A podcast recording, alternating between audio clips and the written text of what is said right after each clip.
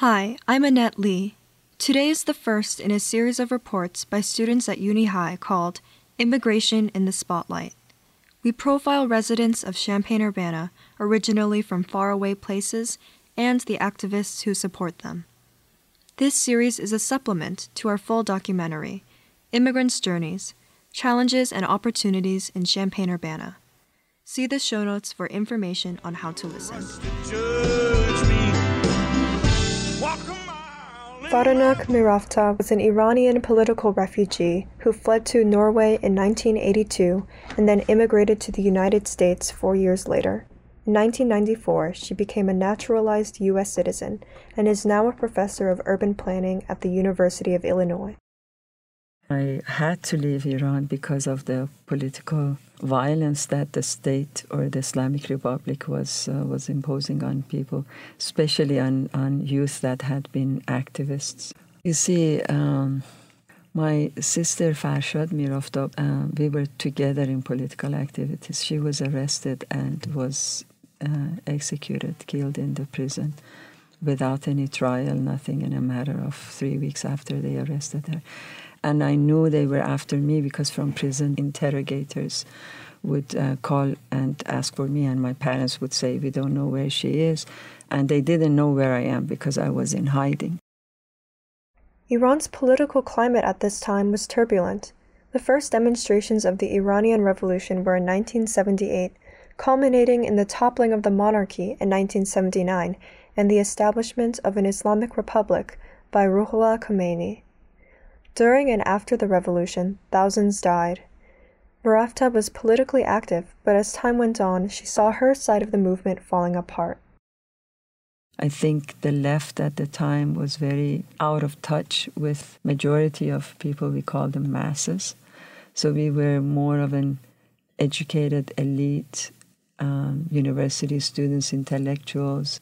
So when the collapse happened, when the, they attacked all the groups and left was decimated, it affected my political views in the sense that I I developed more critical perspective on what it was that we were wrong about, right, in, in our understandings of uh, society. I think Khomeini, in a sense, was able to take leadership because he whether this was by design or not but he was able to speak the language of uneducated masses people who identified with him because his grammar was also wrong. I think the the whole not only loss of my sister but that whole turbulent period um, the the left falling apart under the attacks and pressure helped me see more critically what was wrong Life was dangerous for Miraftab during this period. She recounts a time when she narrowly avoided being taken to prison. There have been several times that I think I have just had a guardian angel, whatever you call it, on my shoulder. I was arrested shortly after my sister was um, arrested and killed.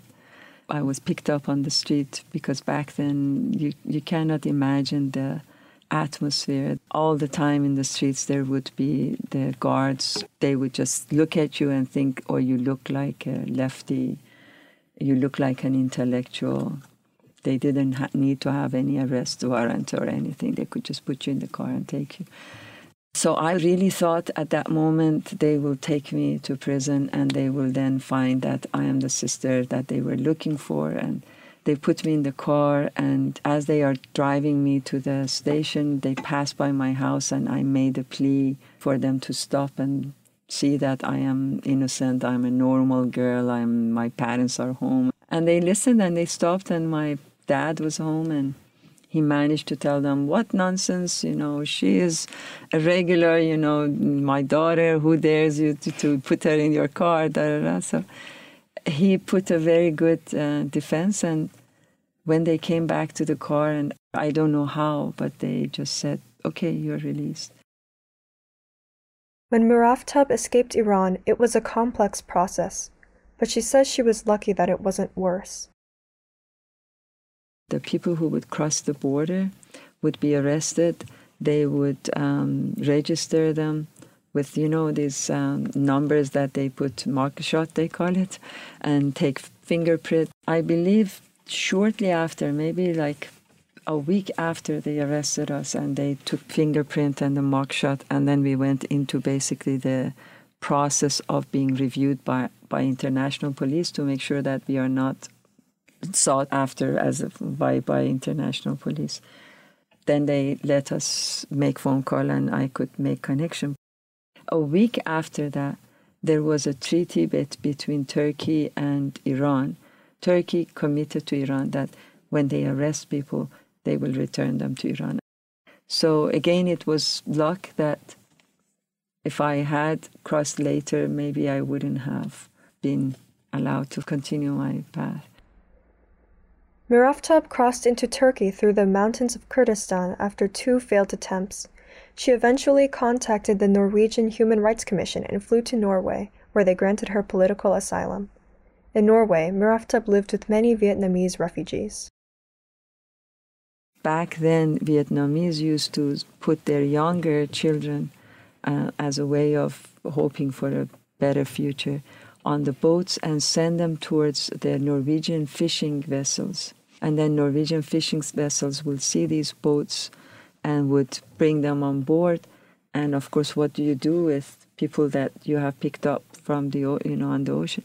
They will bring them home, and then in Norway they would be given asylum. So there was a very large flow of Vietnamese so-called boat people, and that was the the main uh, stream of of refugees that were arriving to Norway.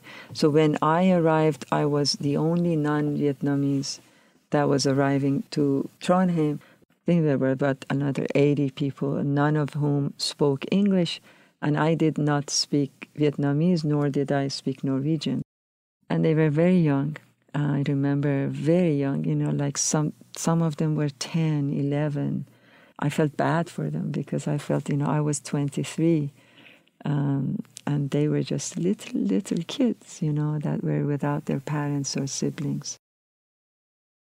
Miraftab had to adjust to living in a new country with people from another culture. At first, the cultural barriers made it very difficult. The food that was served was by a Vietnamese chef that used to prepare Vietnamese food for them. I had never had any food outside Iranian food, maybe hamburger, pizza, but that is uh, not Vietnamese food. So I stopped eating by the second day or something. I didn't go down. One of those days in the day, you know, third day or something, that I hadn't gone down for the food. Somebody knocked at my door and I opened, you know, I said, come in or whatever. So the chef, the Vietnamese chef, um, reached out with very, I remember a very, very, very red apple. And he was dressed as a chef, so he took the apple to me and couldn't speak my language. I couldn't. But just the fact that he had uh, noticed that I was there and I was not eating. And that is like the language that is overcomes, you know, all the differences because at the very human, humane level, he was saying, "I have noticed that you're not eating," and you know, and he was acknowledging that I'm I don't like his food, so he comes with a red apple, and for that reason, I just went down and I forced myself to eat, and then I started liking the food, and now my favorite food is Vietnamese food. But those are, you know, like experiences that was you had you adapt sometimes by force, sometimes by serendipity. And you discover there are all these wonderful things that you didn't, if you were closed, you would not. Soon after, Miraftab came to the United States, where her family had moved. She got a green card to come to California and finish her doctorate at UC Berkeley. Once again, she had to adapt to a new environment. You see, I grew up in Tehran which is a bustling city, very dynamic. So I remember my biggest struggle was especially getting adjusted to this country. South Bay, Silicon Valley is where I arrived to. And I remember I kept asking for where is downtown.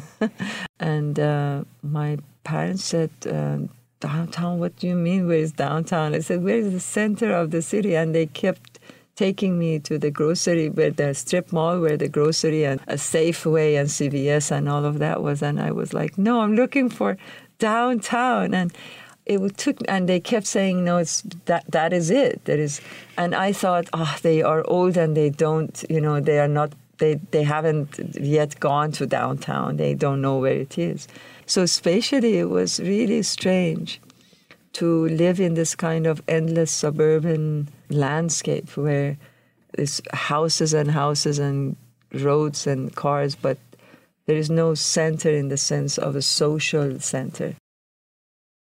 Miraftab left California behind to teach at the University of Illinois in 1999, where she is now a professor of urban planning. She's married and has twin sons who went to University Laboratory High School.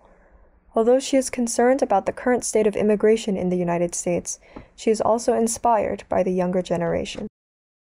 I'm very inspired by what youth are doing, and I, we have a lot of hope that you guys, the high schoolers, um, would save the day. You have the message of hope and the in, you know the vision of this is a different world is possible, and a different world is what you want and I'm very proud and moved by the movement that high schoolers have started.